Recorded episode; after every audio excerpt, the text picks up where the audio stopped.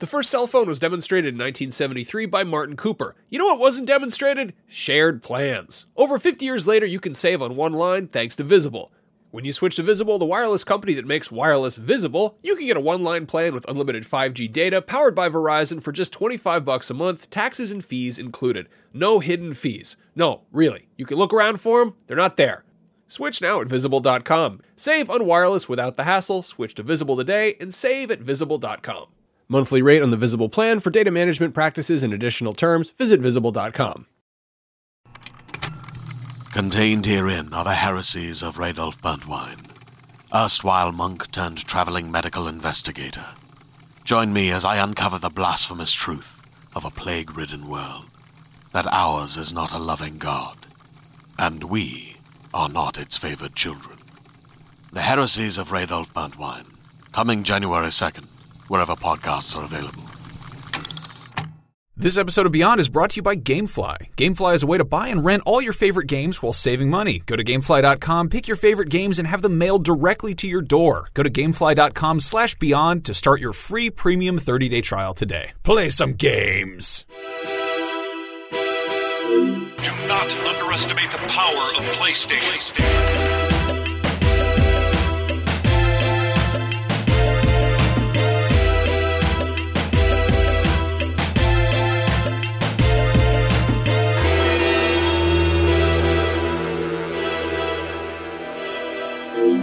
Beyond. Beyond, beyond. Welcome, everybody, to Podcast Beyond, episode 487. Every week I have to look at that number.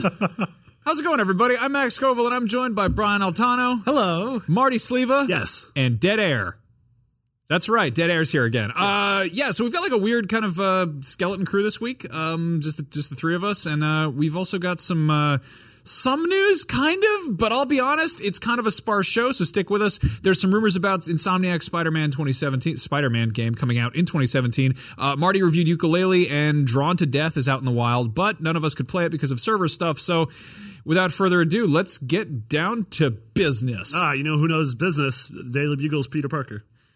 I think he's like a freelancer, though. I don't know if he actually gets to say that he's Yeah, I guess he takes a lot of money off of his taxes. Yeah, so basically, um, there was a what is it? How is this just coming up now? Like, Yeah, so it was weird. There was a at the end of the year last year, there was an episode of uh, the Big Marvel Show, which is an official Marvel sanctioned show, and uh, Ryan uh, Penagos, who's the vice president and uh, executive director of Marvel's digital media group, was mentioning all the exciting stuff that's going on in 2017, and he said, including uh, Insomniac Spider-Man game at the end of the year, which was weird because you know, obviously the game was revealed with a really cool teaser trailer last year on stage. Uh, we know it's a PS4 exclusive, and nothing else has been said about that game since. No, that's a that's like a snitch on the level of like Amazon France. Yeah, yeah.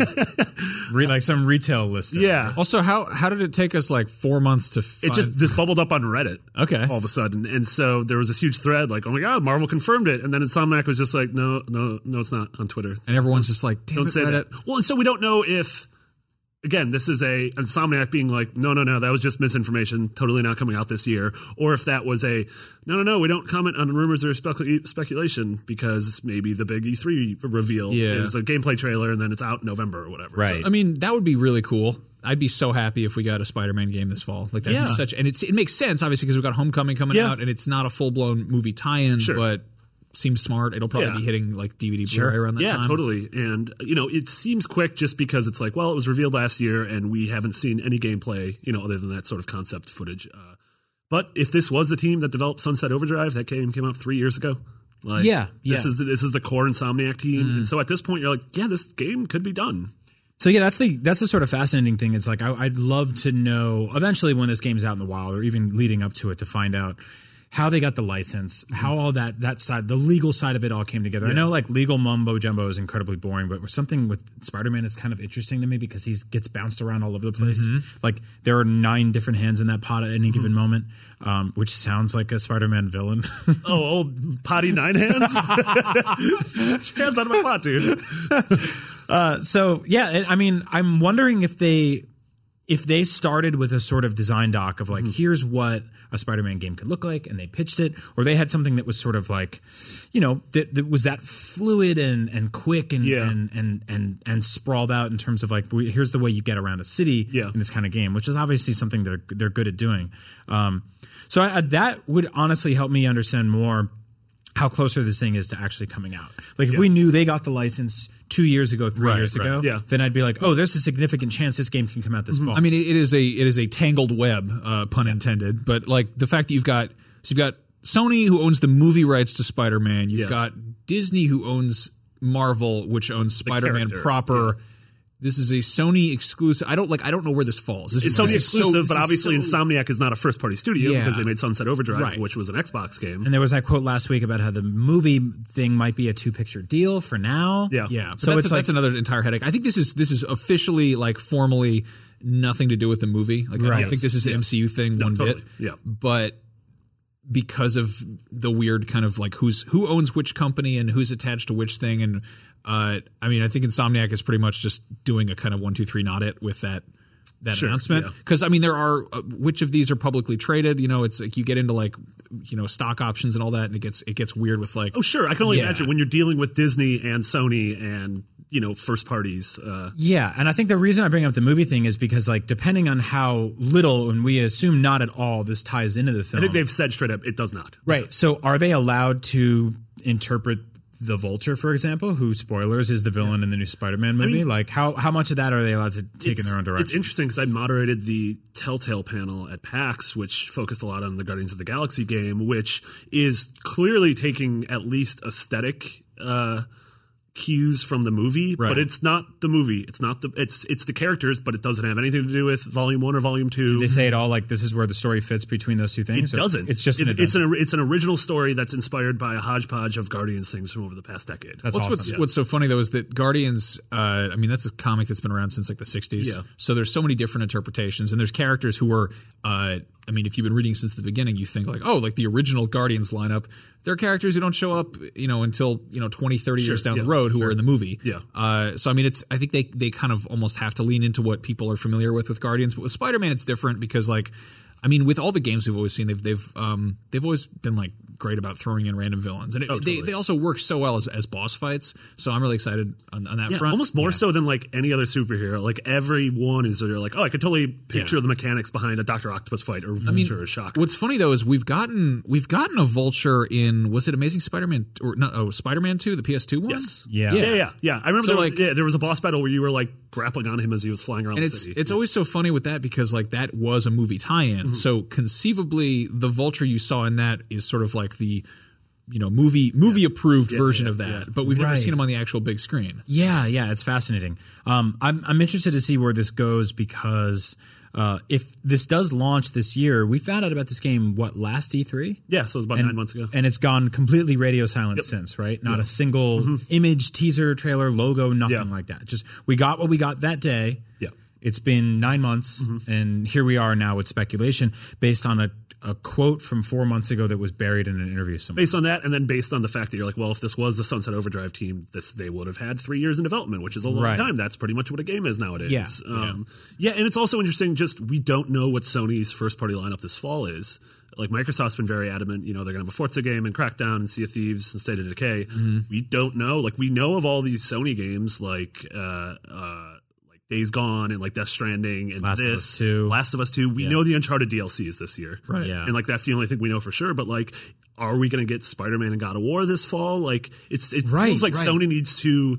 They need to have something this fall, and they can't just rely on like, well, we're going to be the place to get exclusive Destiny DLC, and this is the you know we're aligning ourselves with Red Dead Two and sure. Battlefront. Which I think they're going to do a great job of doing, but I think you're totally right in that we really have, and this paints a bigger picture for that. We really have no idea what we're going to be playing on PS4 this fall. and it's really exciting. Yeah, it's yeah, exciting to be at this point in the year and be like, uh, uh, I mean, I feel like at this point, uh, normally we've gotten like a bunch of leaks out of Ubisoft Yeah. about what's coming. We've heard like rumors about Assassin's Creed and, Sure. and whatnot, but uh, I mean, I'd, I'd really love it if if the the big the big kind of gimmick for games this year at E3 is, and it's coming out this fall. yeah, Right. it'd be great. Actually, Yeah. Yep. not we hope, and Yeah. then it comes out in February. You know, Yeah. like that's. Yeah. I mean, that's something we've been we've been talking about for ages. I think that. um I mean, I, Last of Us Two is definitely not coming out this year.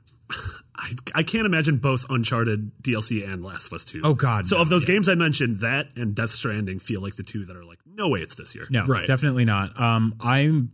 I don't even feel like God of War is this year. Yeah. I feel like of the three games, so of Spider Man, Days Gone, and God of War, I think one of them will be this fall. I feel like Days Gone is this fall. Yeah, I mean that's the one we saw obviously the most of last year. We saw two demos at E3. Yep, yep. Um, that one feels like it's the most ready for the limelight. Yeah. Um, Do we know about Knack Two yet? Is that this fall? That's a good point too. I feel like it makes sense for them to have, uh, especially at this adult point. Yeah, you've got you've got a kids game, a teen game, and an adult game. Yeah. Yeah. And Spider Man is kind of the, the sort of all ages, get everyone on board. And also, it it makes sense for this year because again, it is timely. Like people are going to be talking about Spider Man. You've also got stuff like Final Fantasy VII, which I believe they said we're just not going to see for a long time. Yeah, yeah. Um, Kingdom Hearts. Shenmue, which li- literally is a logo. Yeah. yeah, I saw some like concept footage of a pond. So there's at least Yeah. one koi pond in there. Ponds Yeah. confirmed. Yeah. There's uh, Media Molecules Dreams, which again, like, What is that? where is that? what- yeah, yeah. a lot of questions there. Yeah. Yeah, it's really interesting because like it's less a roadmap that Sony has and more of like here's all the cool stuff you'll be playing in the next 5 years. You're like, "Well, wh- which ones like let's start staggering these. Like how when Marvel does like, hey, here's our slate of movies and so we know, oh, this one's there, a year later we're going to get this, a year later we're going to get this. Yeah, it's so it's so bizarre to see a timeline, you know, circling back to Marvel where they lay out, and DC's doing it now too, where they're just like, here's the next three years. Like, well, we know the next few years of Star Wars stuff basically, Sure. but with Sony first party stuff, it's still like we know they're all making it, we don't know when any of it's landing, and I think that like. The weird thing about PlayStation that that makes it different than any other platform is I really think that um, it stands on the legs of third party stuff Yes. all throughout the year when Sony isn't there with the exclusives, and when they are, it becomes the best system ever made. Horizon, yeah. Uh, but the problem is, uh, if you take all that stuff away, you have Red Dead DLC, you have probably Call of Duty, Yeah. you know, early access to maps or something. All the all the deals they'll whittle we know the at. Destiny, all the expansions are coming first to Yep, PS4. yep, Yeah. yep. I mean, lot, uh, it's just uh, in terms of install base, that's logical, Yeah. right? But where does it? Where does this stuff land with first party? Like, how are they going to really sell up the PS4 Pro this fall? Mm-hmm. How are they going to sell up PSVR, which I think is like starting to whimper down now and Oh, has totally. has a has a great chance at like. I I think that if you look at the story, the arc of that, like it started really strong. It was impossible to find. It was a bunch of real cool, weird games at launch, and now it's kind of quiet, radio silent. People were probably doing what they're doing with the Switch, where they're like watching to see how well it sold it before developing or porting stuff to Yeah. it. Um, Yeah, So- I know. I've, I've heard anecdotally, and again, I don't know if this is 100 percent true, but that it's just below sold right, Right, now. right. And I mm-hmm. feel like when they do hit a million, that's that'll be the big. This is a million sold, which I assume is better than Oculus Vive. Well, there's like there's a couple pockets of really cool PS4 or PSVR games coming throughout the rest of the year that we know about that mm-hmm. we played at PSX and stuff like that. But none of them are really enough to propel this thing to 2 million, 3 million. So Yeah. I'm hoping like they start rolling out the big guns with all that. Like I think what's tricking us right now is that we're in such a busy time of year games wise, surprisingly out of nowhere, and mm-hmm. we're expecting so much to keep that momentum going, but it might actually go quiet for a little bit and especially with somebody like with, with Sony as the first party, I think they might just be quiet until until is- I mean, I think that's that's smart. I think it's it's really good for them to be like, here's a kind of a long range tease of what you're getting from a, a Sony platform, but they also don't want to kind of overwhelm you and tire you out of these these things. Like I like the idea of getting like a little bit of a tease of, of Spider Man or of God of War or Death Stranding or whatever, and then it just going quiet until we're close to release. Yep. Well, and they, they want to avoid. I mean, obviously, like a Last Guardian scenario, but also like you know, Persona just came out today. Right. Everyone's stoked for it. The game's great. Like, listen to last week's episode and watch hear Andrew and Zach gush about it. Uh, but there's those images, the official Atlus and Sony images of Persona Four or Persona Five coming to PS3 in winter of 2014. Everyone's Right. circulating those images because Yeah. that was a real thing that existed. Yeah. and like Yeah. no one wants to be like, yeah, this game's definitely coming out here and definitely coming out on this console. Yeah, I think it's crazy. I mean, it's also like you look at this time of year, and I think most people, if you only have a PS4, you probably just platinumed Horizon, Yeah. right? That took you uh, Yeah. 70 hours. You rolled right into that in a Persona. Maybe you played some Nioh before that, Sure. maybe some Nier in the middle of that. There's, Like, yeah, Injustice you're, you're and, busy. and Prey coming Yep. out in the Yeah. Yep. weeks. You're no, busy. No shortage of games. Uh, anyway, um, we're all excited about all these things. I really hope we get a Spider-Man this year. Yeah. it's real good. I do Yeah, too. especially if the movie's really good. If like Yeah. the movie's good, and then all of Yeah. a sudden we get a good game, we're Yep. like, all right, this is like Exactly. This is it. The movie's gonna anyway. be great. You can watch it in the in the trailer. The Yeah. entire thing's there. There, there you go. Uh, anyway, speaking of movies and things you can watch in their entirety, uh, IGN is doing a Fate of the Furious red carpet live stream that is happening Saturday, April 8th at 3.30 p.m. Pacific time, 6.30 p.m. Eastern. That's on everything that we do. It's youtube.com slash IGN, IGN.com, twitch.tv slash IGN, uh, twitter.com slash IGN. Really just all of the things. So if you if you like the, the cars and the friends who ride in the cars as a family of car people, check it out. Yeah, and Terri Terri's going to be hosting it. and She was on the show recently. yeah, that's right. Good. Uh, she'll be talking to all the stars of that movie, the people behind that movie. It's really, Yeah. really cool. It's like what we did for the Triple X thing. Yeah. It's a, it's cars and stars. together at last. Let me tell you for just a moment about Gamefly. It is the leading video game rental service. They have over 9,000 titles to choose from, probably more by now. It lets you try your favorite games and movies before you buy. You can keep the games as long as you want, and you never have to worry about late fees. I mean, with movies, it's kind of just renting, but with games, if it's like a $60 investment for a massive, massive time sink, might make sense to try it on. Plus, you can cancel any time. They also now have movie rentals too. The premium trial allows you to check out two games and or movies at a time, and you can only get this offer by visiting gamefly.com/beyond. Now go sign up and start playing some new games you never played or revisiting some old favorites absolutely free for 30 days. Beyond. All right. So anyway, uh, Yooka-Laylee, Marty, you reviewed it. Yes, And you're a, and a stars. big fan of big fan of the the the that what is it that bird and the bear and now it's a gecko and a, and It's a bat or yeah. whatever. Well, so what's the what's the gecko that can can change different colors? It's that man. a chameleon. A chameleon. The, a chameleon. How did you know that? yeah. What? Oh, kind of kind of a, Chameleon? kind of a herpetologist, if you know what I mean. Chameleon? No, a chameleon. Chameleon. Oh, when you say it like that, it's I got it. Uh, so yeah, Yooka-Laylee Now came out. weird. Obviously, it's the the crowdfunded Playtonic 3D character platformer. Yeah. that is a bunch of former Rare people. I was very excited about it because Banjo is one of my favorite games of all time. Uh, this game is good. I gave it a seven. It is Ah. good. Uh, the internet has wildly different p- opinions on this game. The Brian, internet, as in uh, the audience or the, the reviewers in general? So far, up- so far the reviewers, because the game's not out for a week. Yeah, I was going to just run through a quick uh, just rundown of some of the reviews because they're Yeah. really all over the place. GameSpot six out of ten, Polygon five point five out of ten, Push Square six out of ten, Sixth Ass Access seven out of ten.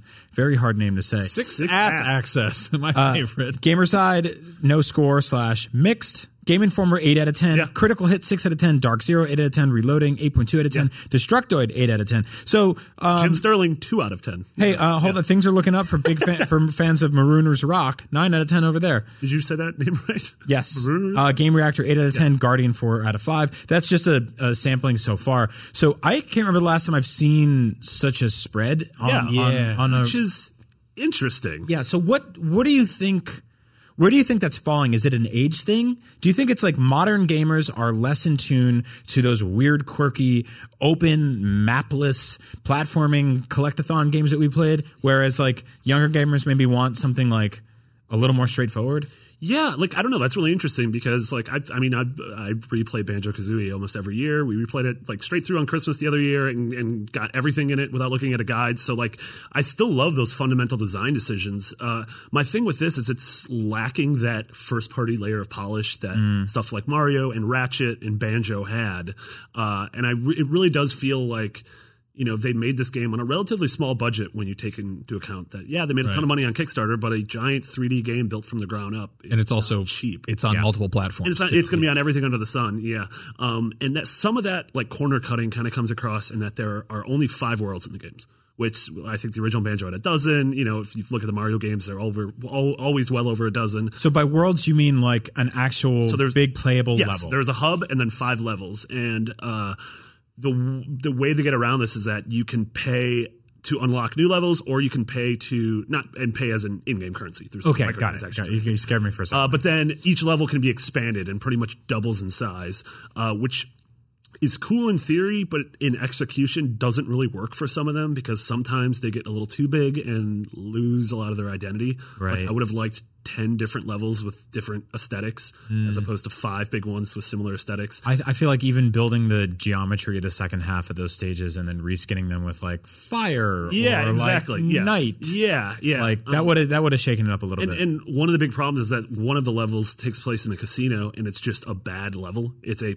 it's a flat, bland, uninteresting level where most of the challenges are like slot machines. And Oh, slot machines it's aren't like fun. a realistic casino. I mean, that's the thing. It's just like a realistic casino. Um, you get Does it lost Smell like it. cigarettes. Yeah, you don't know what time it is. But the brunch is free, so whatever. yeah, Um, and so that's legitimately just a fifth of the game is not good, which kind of sucks. and then there's some camera problems, there's uh, some control problems, but when the game is good, the game totally scratches that itch of, of playing banjo, of playing ratchet. can can I ask you about the camera problems Yeah. real quick? Like what what like get in get into the the to the nitty gritty. So my thing with a camera, pretty much any camera since Mario 64, is that a good camera in a 3D game is one that you literally never think of. Right. So that's the thing. It's like an unsung hero. It's like Yep. no one ever compliments a good camera because a good camera stays out of the way.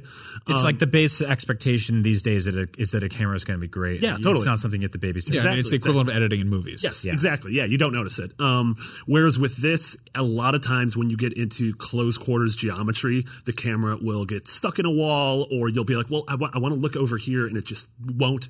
It can't. So did, it'll like lock up vertically Lock or up something vertically. like that. yeah, and it's that's not like pain. not like unplayable at all. Like it's just noticeably frustrating. yeah. Okay. Um, and once that happens enough, and it pulls you out of the experience enough, that just gets you know a little tiresome. Okay, so I want to just stop for a minute. I feel like we're being just kind of negative on this, and Yeah. it, it, again, you liked it. Yeah, I give it a out of seven, 10. which is- which is good. I mean, Uh, that's in some in some circles that's considered the most hateful thing Yes, you can is- say. yeah. Seven out of It's ten. hate speech. Yeah. Um, but no, I think that uh, with the weird kind of the spread of, of review scores, something worth pointing out is also uh, the age of the reviewer Mm-hmm. and kind of their their le- level of expertise because there is that kind of, I mean.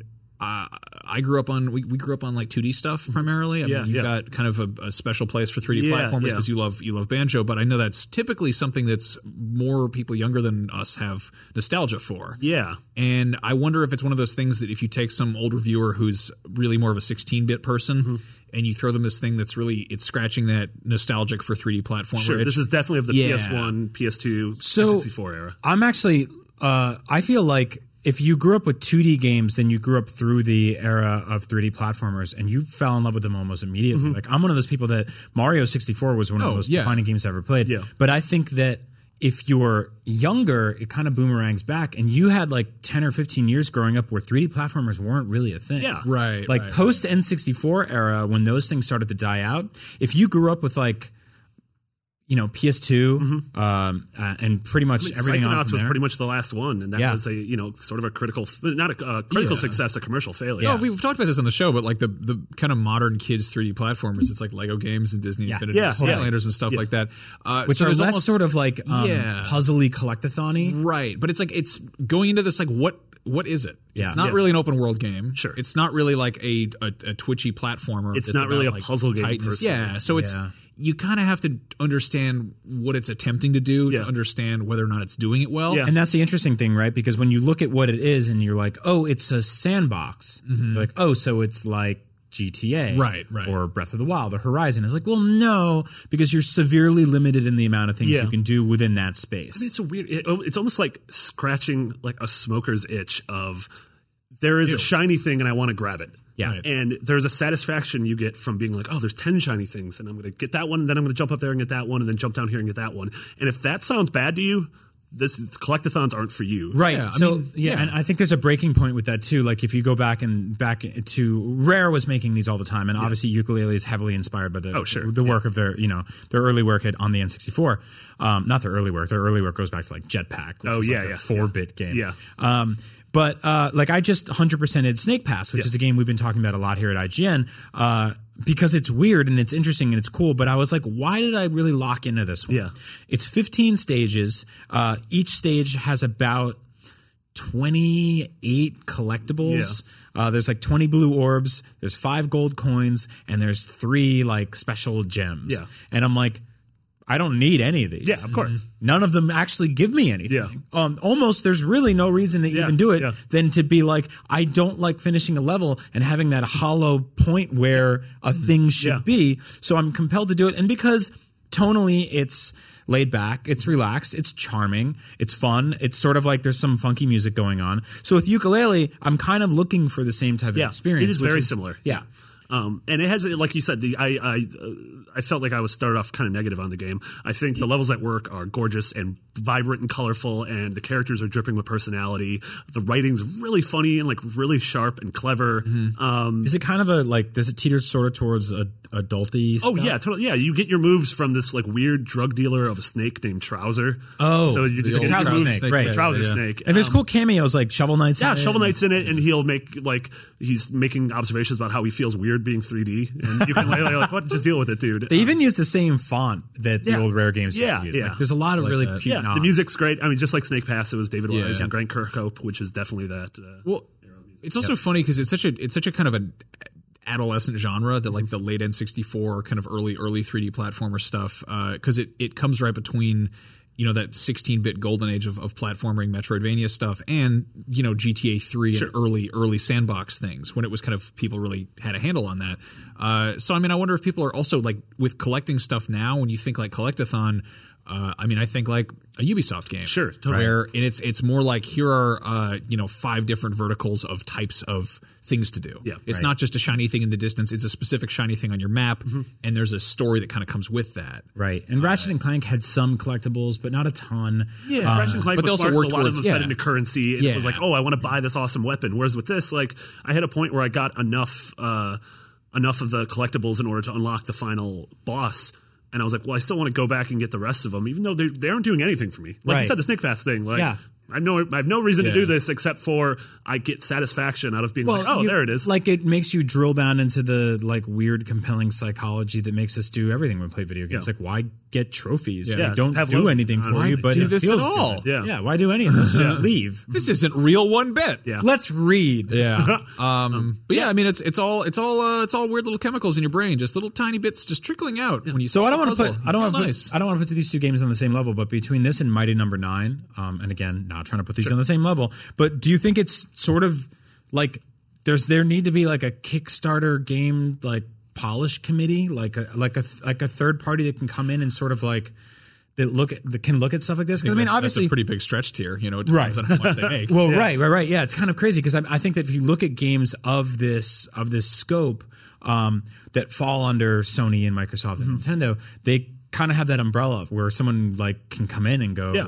"Well, this is what needs to change." a smell test. Yeah. yeah, and that's not to say that all indie games are are have problems, and then it's impossible to launch a successful, polished indie game without the help of one of the big three. Yeah, and like I mean, Double Fine crowdfunded Broken Age, and that Yeah. was one of my favorite games of the year. It came out. Totally, Yeah. totally. Like there's there's success stories, but Well- I think it's interesting because it's like all the money in the world could still Yeah. get you in a spot where you're like the camera's stuck. Well, I think that the all the money in the world uh, is almost just detrimental after a certain point because it's it's expectations and it's hype and it's attention and it's almost like it'll kind of bolster. I think it'll bolster devs into trying more and doing more and like maybe what started off as like a really just a quaint little you know small realistic thing. Uh, you know, becomes like this. Oh wow, I've got to please all these people. All these people Yeah, are yeah. expecting this, this, this, and this. And you know, maybe you're you're hyping up. You know, you want to you want to get you know get that momentum going, get people Yeah. backing it further. And it's like, oh, if you if you um if you back us past this number, we'll uh, we'll put it on uh, uh, Wonder Swan color. And it's like, Yeah. but really, are you Yeah, gonna dude, do that? You know? gonna Yeah. please five people. Um, I think mean, it's, you know, the you look at Kickstarting thing is tough, man. yeah, it's very and tough. I mean, you look at games that have been. Uh, I mean, also it's, it's a kind of accountability because like when you when Yeah, when money is not say. is not coming from some mysterious like is it? I mean. I don't know where the money for Hotline Miami, Miami came from. Like Right, those uh, guys, yeah. I mean, they made that game and they released that game, and it's a fantastic game. Yeah. And I'm just using that as an example because like they didn't, they weren't on Kickstarter, they Yeah. weren't crowdfunded, so it's almost like a surprise when you're like, oh, great, and it's like maybe that was two mortgages. I don't Yeah. know. Well, I mean, look at we just talked about Insomniac Spider Man, right? Yeah. What's the budget for that game? A lot. Yeah, yeah, but, And but it's it- not. There's not a forward-facing number. Yeah. When's it, when's it out? Yeah, exactly. How much money have you given them? Yeah. None. Yeah. So you can't like with Yooka-Laylee. If I gave them fifty bucks, I'd be like, "Where's my game?" Yeah. Like I paid you fifty bucks three years ago. Like I want my damn game. Also, so I think that part of that is also sort of there's that little hum in the back of their ear constantly of like, "Oh, we got to we got to get this out there. We got to please all these people." Yeah. Um, and I think it, you know, obviously they're still locking in on the artistry that they want to lock in on, but eventually you're going to go like. We got to make something for these people that paid us. Whereas Insomniac Spider-Man, I mean, we I have nothing but hope for that game, but I'm not financially invested. There's also the fact that you you are seeing the money. Like there is a big there's a big amount with a dollar sign. Like what was Broken Age made? What that was like six It was- I think it was three and a half million. three and a half which million, was like record which is breaking at the time. which is record breaking, but still laughable for the budget of a game. That's Yeah. like nothing for a game of that scale. Well, and a lot of the like the the stretch goals were like, we're going to send you a bunch of physical things, and they were like, oh my god, so much of the money is going to these physical to physically shipping shirts yeah. and posters. Yeah, I mean, I'm, quick anecdote, Yep. but Max and I did Kickstarter for the comedy button in 2011, and one of our things were like, we're going to send T-shirts to everyone, and we burned through half our money mailing out T-shirts, Yeah. and po- Whoops. postcards. So Yeah. you don't know. I mean, it's one of those things that it looks good as you're doing it. Mighty Number Nine, we talked about this on Up at Noon recently, mm-hmm. has yet to mail out a majority of their physical rewards. Their, his No, he backed that game at a very high tier. 100 bucks or something. It's. 100 bucks. He got straight up robbed. The 3DS and Vita versions aren't even out yet. Yeah. Not a word on them since last year. yeah. I mean, it's a it's Yeah, a this is definitely not one of those scenarios. And No. Playtonic was good with like they had backers could play the toy box, which was just like a free like, hey, this is just like a I we think they built a crappy so well. I would say they, they've it. definitely been uh, like them and Double Fine have handled the crowdfunding a game from start to finish and like you know hitting deadlines and milestones and, and really just keeping people involved in what's going on. They're definitely in the right. Yeah. Um. So I mean, it's you know it's a bummer this is getting some some bad scores or whatever, but it sounds like it's a it's a decent game and Yeah, it's out there in the wild. So Yeah. uh, and so this my- is again, yeah. there's like we're we're right at the the precipice of we're getting stuff like a Hat in Time, Psychonauts 2 Mm-hmm. Uh, later on in the year, they're releasing the four Jak games on uh, PS2 classics on Mm-hmm. PS4.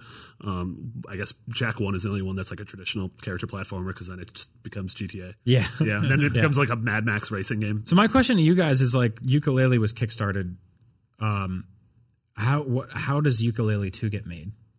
Like is that is that is that possible? Do you can you go? So we don't we don't really see sequels to Kickstarter I- games. That's a really good question. I wonder like, maybe do you go back maybe, to the to the in a perfect world, they- Microsoft is like, Yeah. here's Banjo. Make Banjo three. Yeah. And Banjo meets Yeah, Banjo That would- cross yeah, Yooka. That would be cool. Yeah. On, on the other hand, maybe they they track which which platform it sells best on, and they approach that, first party. that. Yeah, maybe they they're approach like, hey, Sony or like yeah, Nintendo. Yeah. I mean Nintendo being like, oh, Yooka-Laylee Two is a is a Switch exclusive. Like, oh, Yeah. okay, Yeah. you know, yeah, it just seems odd because you can't go back to your backers and be like, "Hey, if you like this, we're going to give you another one, but we need another four hundred million dollars." Yeah. like it's a lot of money. Yeah. So I don't know. I'm interested to see now that Kickstarted games are starting to release. I'm interested to see how that landscape changes. If it's something people start to do more of or less of. Um, because for every success, there's a hundred like burns, Oh, yeah. right? Yeah. Um, but yeah, if we ever see Kickstarted sequels, it'd be interesting. Yeah. Or Sequels to Kickstarted games.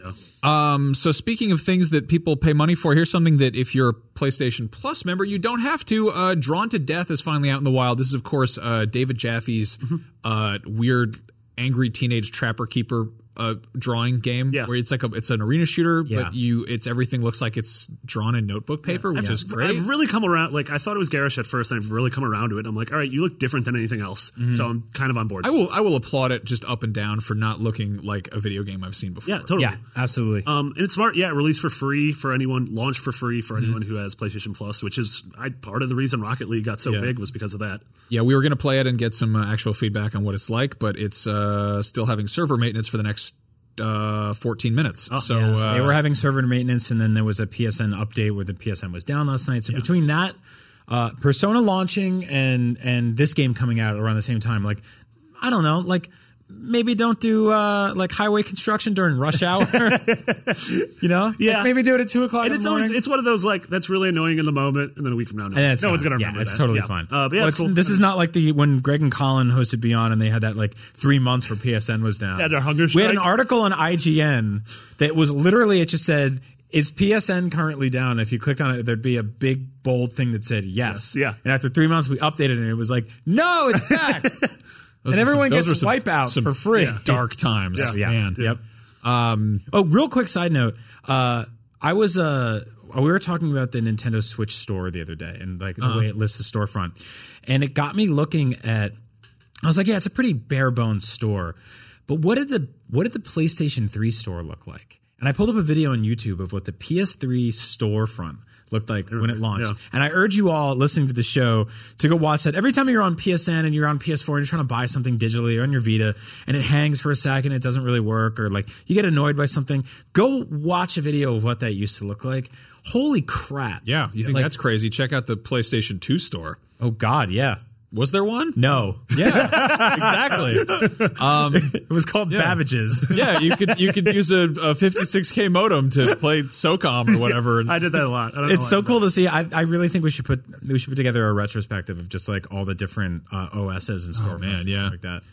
Um, no, that's that's funny though. We're also uh, I was trying to download uh, Drawn to Death, and it's it's a little bit. I know there's a lot of weird business and, and like product placement and stuff uh, floating around, but it really sucks that like here's a game we've known about for a while Yep. that is available today, and going on the PlayStation Store and being like, all right, time to get it.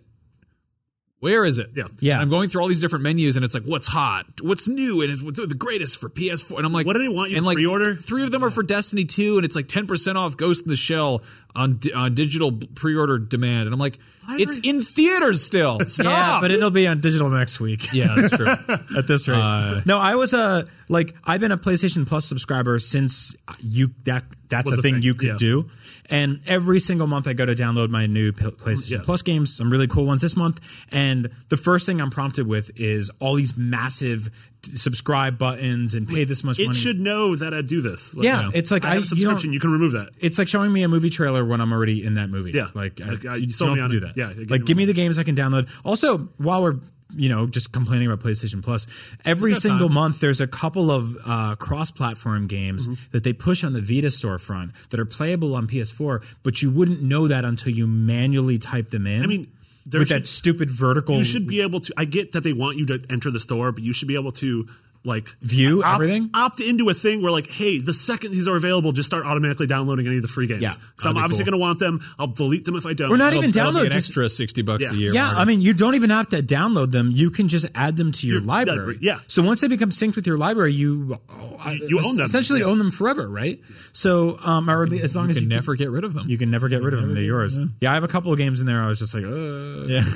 I would actually love an ability to curate that list a Yeah. little bit. I always laugh at that. That like you got like you played the game for a little bit, so you're always going to have zero percent trophies, and you kind of want even to know I played. Yeah. Oh, dude, I have so many games like that because we'll do It's like we'll a like bad kill death ratio. Oh, They'll do an up and noon let's play. we'll do up and new let's plays which are which are roughly five minutes long and we'll get um we'll only get a few minutes in and then forever i'm just like it's there but uh no I, I really wish i wish they just sort of took that playstation plus homepage on psn on your ps4 and they changed it they they moved things around they uh actually like curated it a little bit and they said like here's here's everything you can get this month show me everything even i can get on ps3 even though my ps3 is long gone Yeah. you know just show me like what this month looks like you know so i can paint a That'd picture of cool. it's like. I, I wish that they just kind of like maybe they understood that I will continue to buy the things. They don't have to just beat me over the head with advertising. I mean, this has been a thing I've, I've hated since I was like on, on 360. But the fact that it's like, hey, here's a service I'm paying for that's still riddled with ads. Yeah, I mean, that's the thing is like yeah. if you go into like a, a GameStop and you you're you're inundated with the same amount of advertisements and information, but you can just gloss your eyes over them. Whereas with this, you have to manually hit a button and be like, Yeah. get, get away from me. yeah i'm weirdly okay with the deals and advertisements that pertain to digital media based on like the stuff that we would all like Yeah. but when it's like a mountain dew sponsorship and they're like do not miss these deals i'm like get out of my fucking face sorry anyway, uh, That's the, that's the anger. That's where the anger comes. that from. was it that was it There's that, our- there's that our- pun i just invented that they never wrote themselves our big old cussy word for the the day. Um, so Put the near, turd emoji over my mouth Nier Automata has been out for what, like a week? Some change? Uh, a a few weeks? weeks, couple yeah, weeks. Um, somebody tweeted me, uh, I think over the weekend, was like, "Hey, have you guys talked about this?" And it's like, why? Why not? And I'm like, we talked about it for a second, I think. Yeah. Um, Megan Sullivan reviewed it for IGN. She loved it. Everyone's It's so good. Everyone loves it. Yeah. You played a bit of it. Yeah, I've been Like, playing a bit. I want to play a lot more, and I think once Yeah. ukulele is off my plate, uh, Horizon's Well, I mean, off yeah. my plate. Short answer: Why haven't we talked about it more? Because it's coming out in the midst of Mass Effect, Zelda, Horizon, uh, Persona. Just Nioh, yeah, yeah. Um, it's it's and it's the sequel to a game that I I think the people who played it loved it, and a lot of people didn't play Yeah. it. So Yeah. I really want to. It is I really such. play it. One of the comparisons was this is a third-person Japanese WarioWare game because the game keeps changing genres. Like it becomes. It's Are like you implying like, WarioWare wasn't Japanese? No, he's, he's Italian or like some weird Eastern European thing. I don't know. That's Here's one, probably the most Japanese game I've ever. It's probably played. Eastern European, right? Yeah. Uh, But no, in terms of like the game, He's got that Russian drunkard's nose. the game will immediately. It's weird, he's, and he's like a biker now. Yeah, I don't know when that he happened. farts on yeah. men. Yeah. Farts on men. Uh, he, uh, but Nier will go from being like a third person shmup Yeah. to all of a sudden it's a platformer to all of a sudden it's like a Bayonetta style action game. It's awesome. And it's a game that you have to beat like seven times to get all the endings, but I've- apparently the endings are amazing. Like Patrick Klepek was talking about how it's his favorite game of the year. It sounds like something Patrick Klepek does Yeah, every two true. weeks. Yeah. Here's a game no one's playing. Let me tell you why it's, It's the best game this year, this ever. week. I love that Um, dude. But Yeah. yeah, it, uh, they announced that the digital sales and total shipments have topped a million worldwide, which is like a weird sort of nebulous, like, whoa, where are these? Millions Right. a big number. Millions. Unless it's not, in which Yeah. case I don't know what Yeah. is. But no, that's Yeah. that's a huge number for this game. That's Yeah. Well, it's like being like, we have a million apples. Uh, two of them are in the store and the rest are on the trees. Yeah. Like, all right. Yeah. No, usually you get shipped or sold. For the longest time, Sony only said shipped. Yeah. Because they were embarrassed. Yeah. like during the during the it was the PS3 era coming off of the P, the success of the PS2 after uh you know uh, Ken Kutaragi was basically just like, we don't uh, even have to make games. We sell a million of these Yeah. things. Give me a thousand dollars. There's there's a real there's a crab. Go, to hell. that that that didn't work. Yeah. That didn't pan out. People bought the 360 instead. And for a while there, they were like, we've shipped over Yeah. 500 mil, and it's like that doesn't mean anything. yeah, they can all go to us. that place where like the Ark of the Covenant is. Yeah. yeah, yeah. It's like there's a bunch of rotten milk on the shelves. It doesn't mean anything. Yeah. Um, so this is an odd one because then in the last few years, Sony's actually shifted over to sold. oh yeah, for like Uncharted and Yeah. Horizon, obviously. Yeah, and they're very, very proud of those numbers, and justifiably so because they've been selling really, really well. There's a great attach rate on the PS4, especially for first party stuff. Mm-hmm. So for this to sort of be like shipped and sold, and I know part of that is that weird nebulous era we're in now, where like digital sales aren't reported by NPD. Um, neither are like some WalMarts. Like all that is a disaster, by the way. Like it really sucks that you can't just be like, This is how many copies yeah, of this thing was. sold. like what did this do? I mean, that's Yeah, if you, like, if you work at Walmart and you work with that guy whose job it is to count the games that sold, you you wake him up Yeah. because he's not doing it at But I mean, of them. like movies, we wake up every Monday morning and it's like, oh, it goes to the shelf, made nineteen million dollars, and Baby Daddy, Daddy Yeah. Boss or Yeah. whatever. made also, million, yeah, and they'll, they'll do the thing where they're like they just they kind of fudge the numbers. They're like, this is the record breaking for this is the third week in March, uh, the highest grossing movie ever released that week this Yeah. year, and you're like, what? Well, yeah, But Baby there was like it was like Rob Schneider's The Animal was like the number one comedy in America, and it's like, hey, there's no other comedies out. yeah, yeah, Like The of course it fifth highest grossing R-rated X-Men. movie. What? yeah, yeah. the world's greatest movie where Rob Schneider becomes the animal. Is that what happens in the movie? yeah, he tries to date a girl at a pet shop, and then he becomes an animal. It sucks. I imagine. it what else does. do you need to know? Yeah, uh, yeah. I mean, a million. Regardless, we're making fun of the number. It's awesome. A million is It's huge awesome. for a niche game developed by Platinum, like who runs relatively lean. Deuce manimal male animal. I'm sorry. I just want to see more Rob Schneider animal movies. no, we're good. Paul Block, Paul Hawk. All right, thanks for bearing with us. All right, yeah. As an animal. Um, yeah, no, it's good. It's it's definitely good news because it's a weird ass game, right?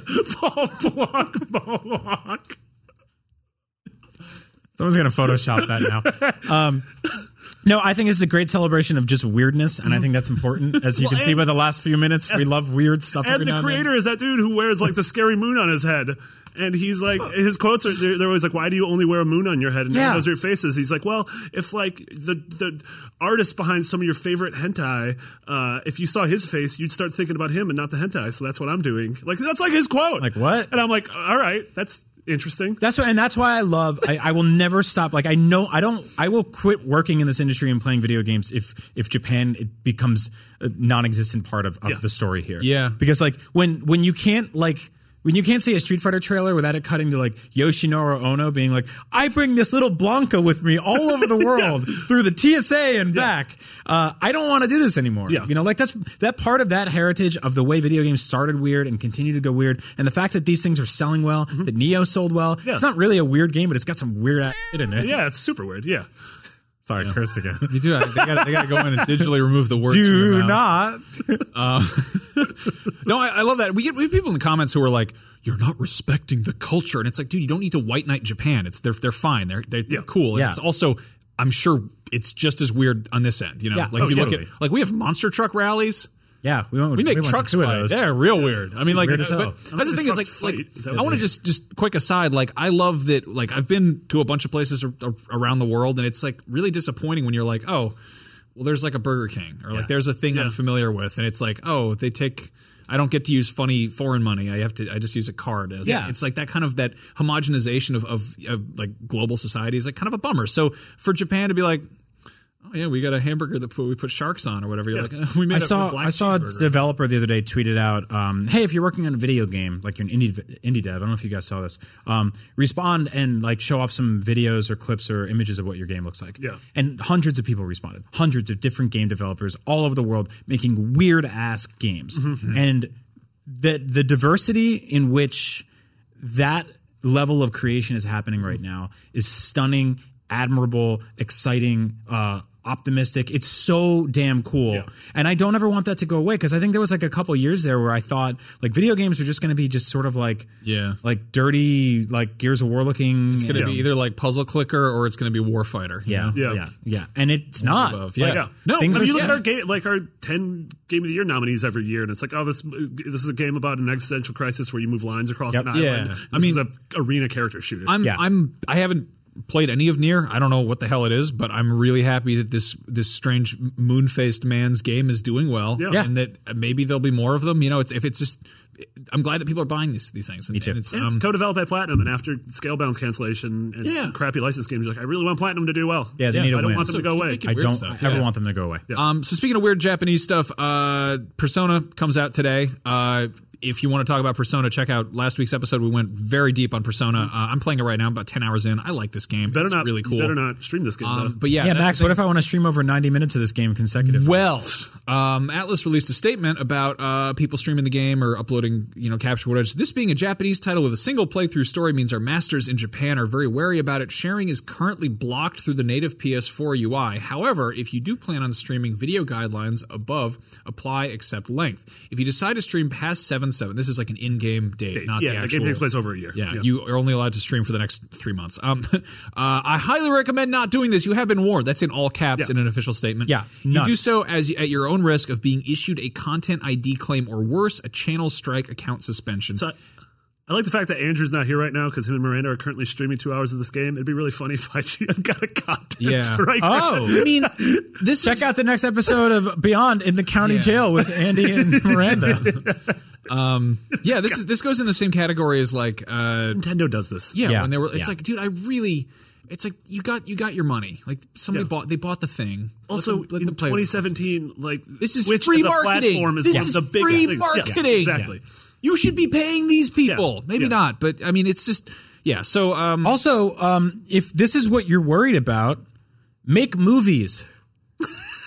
Don't make video games. Yeah. Video games, I'm supposed to watch someone play it and go, that looks fun, I want to play it. Yeah. Like, I totally understand this. I'm sensitive to the idea of this is this is a, a story they worked very hard on, mm-hmm. but it's out there in the wild now, man. Like, there's nothing Been you out can there do for about it. six Yeah. months in Yeah, the I mean, wild. if you're That's the other thing. Like if your if your solution to spoilers existing on the internet is to issue content ID strikes, you don't understand what the internet is, and you should not be allowed also, to use it. you know what people are going to do? They're going to get pissed at this, and then they're just going to spoil the They're movie gonna spike everywhere. Yeah. You're going Yeah, to no, like no. the comment section. It was like that. What was that picture of Beyonce where she was like, "Please take this down," and they're like, "What? No, we're gonna make more of Yeah, them." no, it's the Streisand effect. Yeah. Um, but also, I want to point out that maybe if people are just watching the entirety of the game and it's like there's this sense of they're almost like pirating the story. Yeah. Uh, maybe they don't want to play the game, but if they like the story, there's still like an entire world of Persona merchandise out there. Yeah. Yeah. Like, maybe this will sell them on the next game. Yeah. Maybe they'll buy the anime. Like I don't know. or you know, or buy the old games. Like there's so many other different channels there. But I think that like the most frustrating thing about all of this, all of this, regardless of the content guidelines and everything like that, is that it is natively blocked through the PS4 Yeah. UI.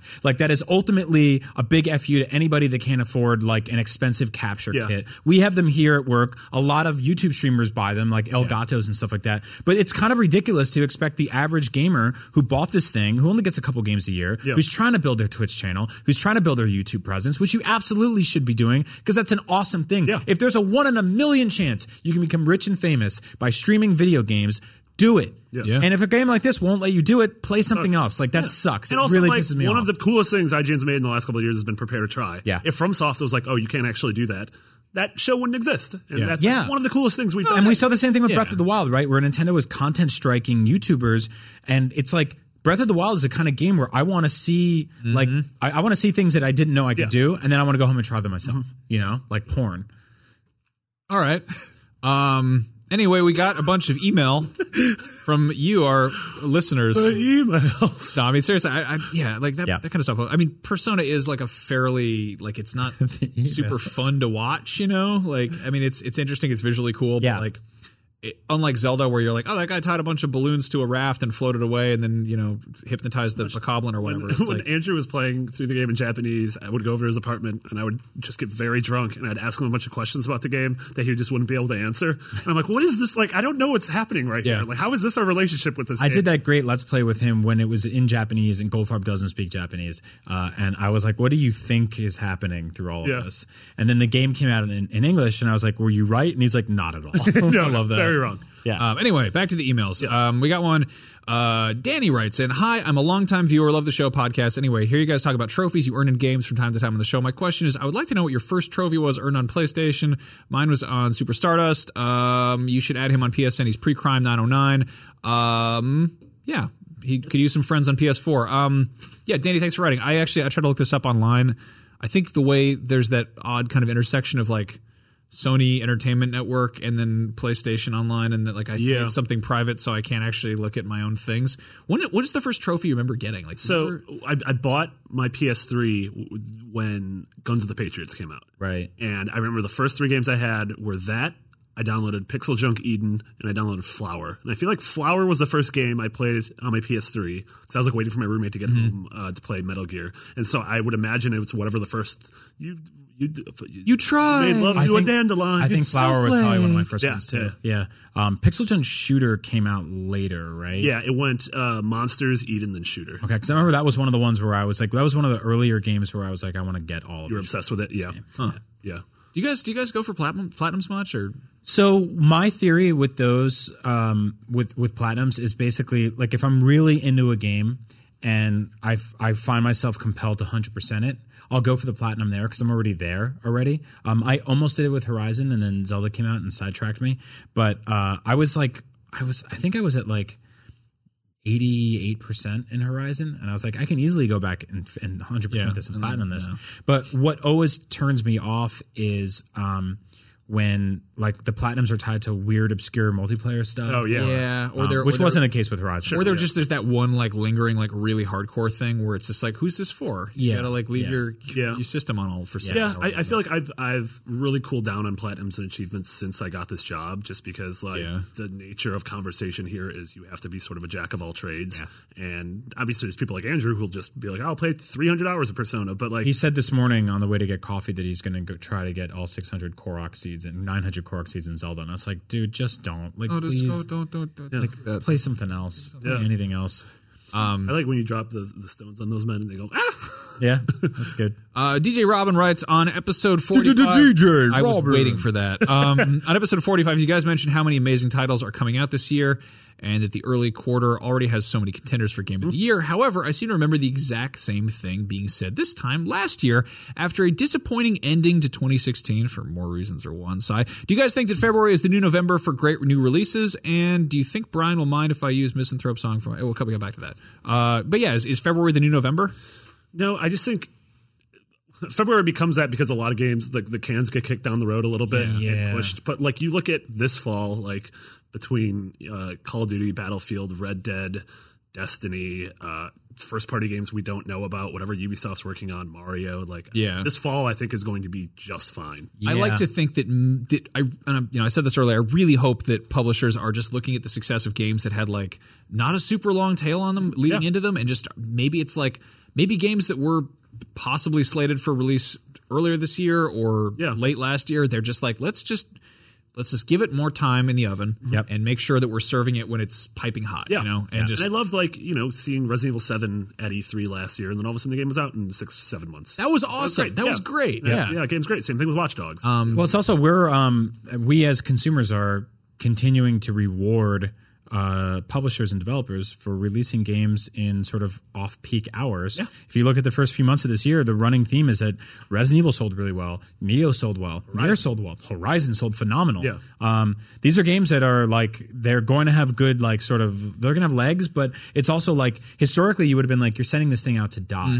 Um, and gamers are like, no, we want something to play right now. We want to, we're going to sell a million of this thing. It goes both ways. It's not just with games; it's with uh, with just media in Movies, general. too, Yeah, yeah. I mean, we Yeah. see like Deadpool is the Yeah. highest grossing R-rated February, movie, and it released in it was a Valentine's Day Yeah, movie. yeah. You Yeah. know, and they Get, totally Get went Out made it's Yeah. the highest grossing Original original, screenplay. screenplay. Yeah, Yeah, ever. like February's usually like dead zone for movies. Yeah. Uh, and you think like either like summer tentpole blockbusters or, you know, wintertime, basically either if it's too hot or too cold out, people go to the movies. Um, but I think there's kind of increasingly like, oh, and maybe it's the fact that people are constantly online and you can market things more directly like that. But absolutely. Yeah. um, anyway, uh, DJ's second question was, um, Brian, would you mind if I used a Misanthrope song in my podcast? If you don't know, Brian is a wonderful musician. Uh, he does the theme song to Beyond, and he has uh, a couple albums out. There's Robotobots and Misanthrope. You should go check those out. Thanks, Max. Yeah, uh, so yeah, you- can use my music. Um, yeah, just be ready for a copyright strike. I'm not going to do Don't that. use it past July 7th. You can only use 90 minutes of it. I'm kidding. The album's 35 minutes long. You can only use it three times in a row. Uh, no, uh, yeah, feel free to use anything you want. I'm actually, I was talking with some friends, you guys, about like maybe putting together a music project of music specifically for streamers and YouTubers and um, creators out there who want more theme songs that aren't just killer tracks garbage. So more word on that soon. But for now, if you want to use Mis- Misanthrope for anything, uh, do it. Just send me a link to it so I can check it out and uh, maybe plug it. Yeah, cool. Uh, Charles writes, Hi Beyond Crew, I'm a longtime listener. However, I only just bought myself a PlayStation 4 back in February to play Horizon Zero Dawn. Absolutely loved that game. Now that I have a PS4, I am tempted to check out Persona 5. I've never played a Persona game, but after reading Goldfarb's glowing review, I am seriously considering this purchase.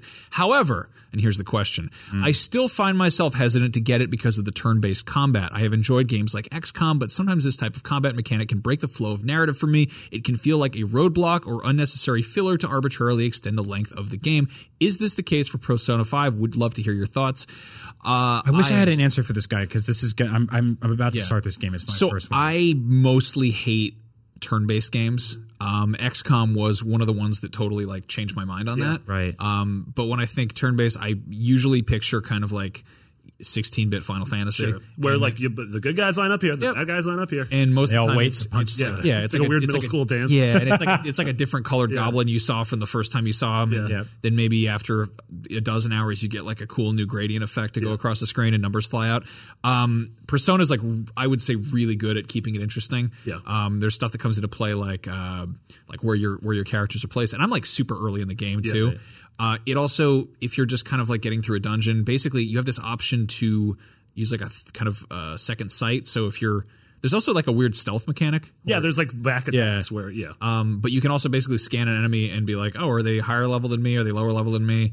And if they're like super low level and you just want to get through it, there is like a fast forward thing. So uh, I would say in terms of it being a turn based game, it is very respectful of the player's time. it has such a like constant forward moving energy to it in Yeah. terms of scene transitions the flow of combat what happens after you you win a battle um, this isn't like you get to an enemy load screen battle Yeah. load screen I would out. say like that beating uh, just a bunch of random garbage enemies in Yeah. Persona has like the same level of triumph when you finish it, where you're just like, I just kicked some ass, Yeah, as like the the original Final Fantasy fanfare. Sure. Oh, yeah, But it's like that, but you're like, well, I just like I just banged out pretty much. Like. We're all like, let's go, let's go have like a let's go have a cigarette out back. We're doing kicking some ass here. Um, but yeah, so it's uh, I I would say give it a shot, or maybe maybe if you can uh, check out some uh, some let's plays of it. You know, uh, yeah but don't you know. open them up in an incognito window or else Atlus is gonna- Exactly. Yeah. I like I I never use this service, but seriously, like uh, Redbox or something like that, GameFly is one of those things that you Yeah. can just